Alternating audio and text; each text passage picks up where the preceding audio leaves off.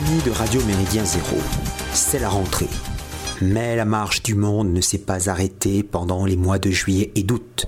Certes, le système médiatique officiel français s'est vautré au cours de cette période de vacances dans une impressionnante complaisance climatique anxiogène.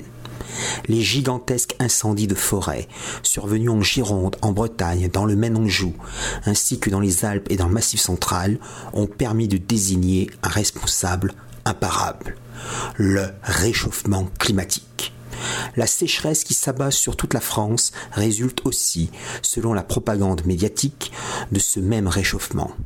Quant aux violents épisodes orageux des 17 et 18 août derniers, dans le sud-est et en Corse, c'en serait une conséquence indirecte. Salaud de réchauffement climatique il est indéniable que la météo a perturbé les vacanciers, les travailleurs et les saisonniers. Les périodes de canicule auraient été plus fréquentes cette année. Ces importantes variations relevées ne doivent pourtant pas se focaliser sur la thèse réchauffiste. Le climat évolue au fil des siècles.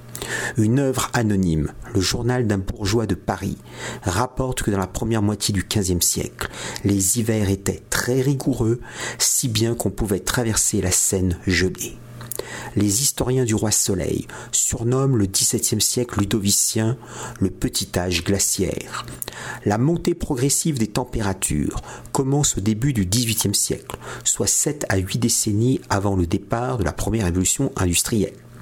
Il faut par ailleurs observer que l'aboutissement des enclosures, véritable génocide rural silencieux, commencé deux siècles auparavant, favorise la déforestation maximale de l'Angleterre et du pays de Galles. Plus prosaïquement, l'aridité croissante facilite les départs de feu, parfois naturels, la tombée de la foudre, accidentelle, éclats flambants de roues de trains touristiques à vapeur, ou intentionnels, acte de pyromanie. On est surpris que certains n'aient pas accusé les services russes, chinois ou sildaves d'en être les fauteurs. L'année dernière, les autorités algériennes incriminaient ouvertement des agents marocains et israéliens.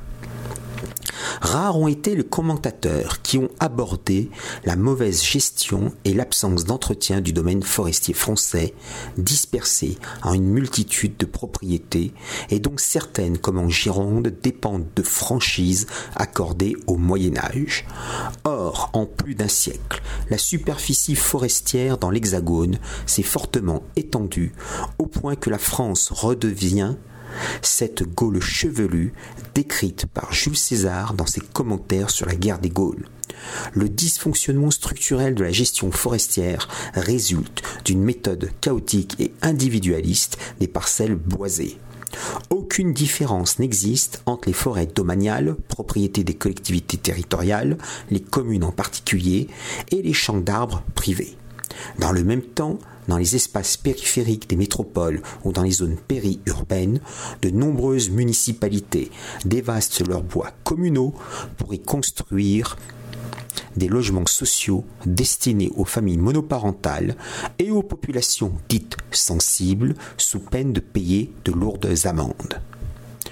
Dommage qu'il n'y ait aucune proposition de planification forestière sous la supervision de l'État en tant que régisseur national des forêts apte à mettre en valeur cette formidable richesse. Le bois sert de source d'énergie à de plus en plus de foyers appartenant aux catégories populaires et moyennes en voie de déclassement social.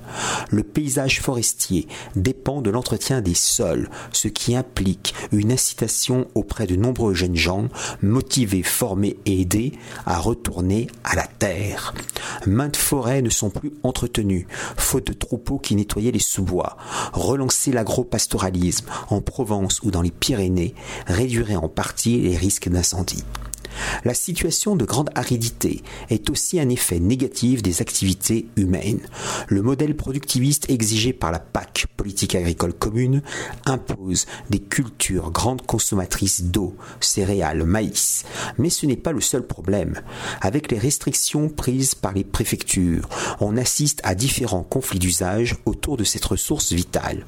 Des agriculteurs souhaitent créer des retenues d'eau, ce que rejettent les écologistes, d'où de violents incidents et le décès de Rémi Fraisse en octobre 2014 à Sivins.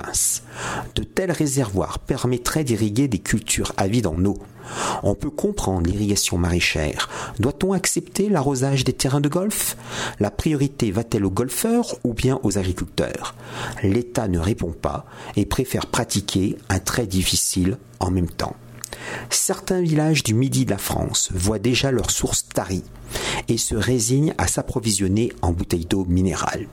Et en ville, D'éventuelles coupures d'eau combinées aux coupures de gaz, d'électricité et de chauffage pourraient à assez brève échéance susciter un mouvement social en comparaison duquel celui des gilets jaunes ne serait qu'une aimable plaisanterie. En outre, les communes urbaines disposent de canalisations anciennes et vétustes. Les changer serait bien plus coûteux que de laisser d'innombrables fuites d'eau, parfois dues au mouvement souterrain de terrain et à l'usure naturelle des matériaux. Afin de tendre vers le plein emploi effectif, ne pourrait-on pas entreprendre sur une décennie au moins une telle réflexion Cela impliquerait un suivi long que ne permet pas la désastreuse démocratie libérale court-termiste. Avant d'être un geste écologique, économiser l'eau est d'abord une action de bon sens, principalement financière. L'absence de vision sur une longue durée historique à propos du sort de la forêt et des usages contradictoires de l'eau procède de la déshérence avancée des services publics ou de services privatisés en quête d'une rentabilité élevée. La grasse presse n'évoque pas ces problèmes et leurs enjeux édifiants. Elle préfère verser dans l'incantation climatique afin d'effrayer le kidam. Il est néanmoins surprenant et même cocasse qu'à l'heure de la société liquide et des assauts géopolitiques de la mer, pour faire simple, bien des sociétés fluidifiées et post-genrées subissent un manque d'eau flagrant. Salutations flibustières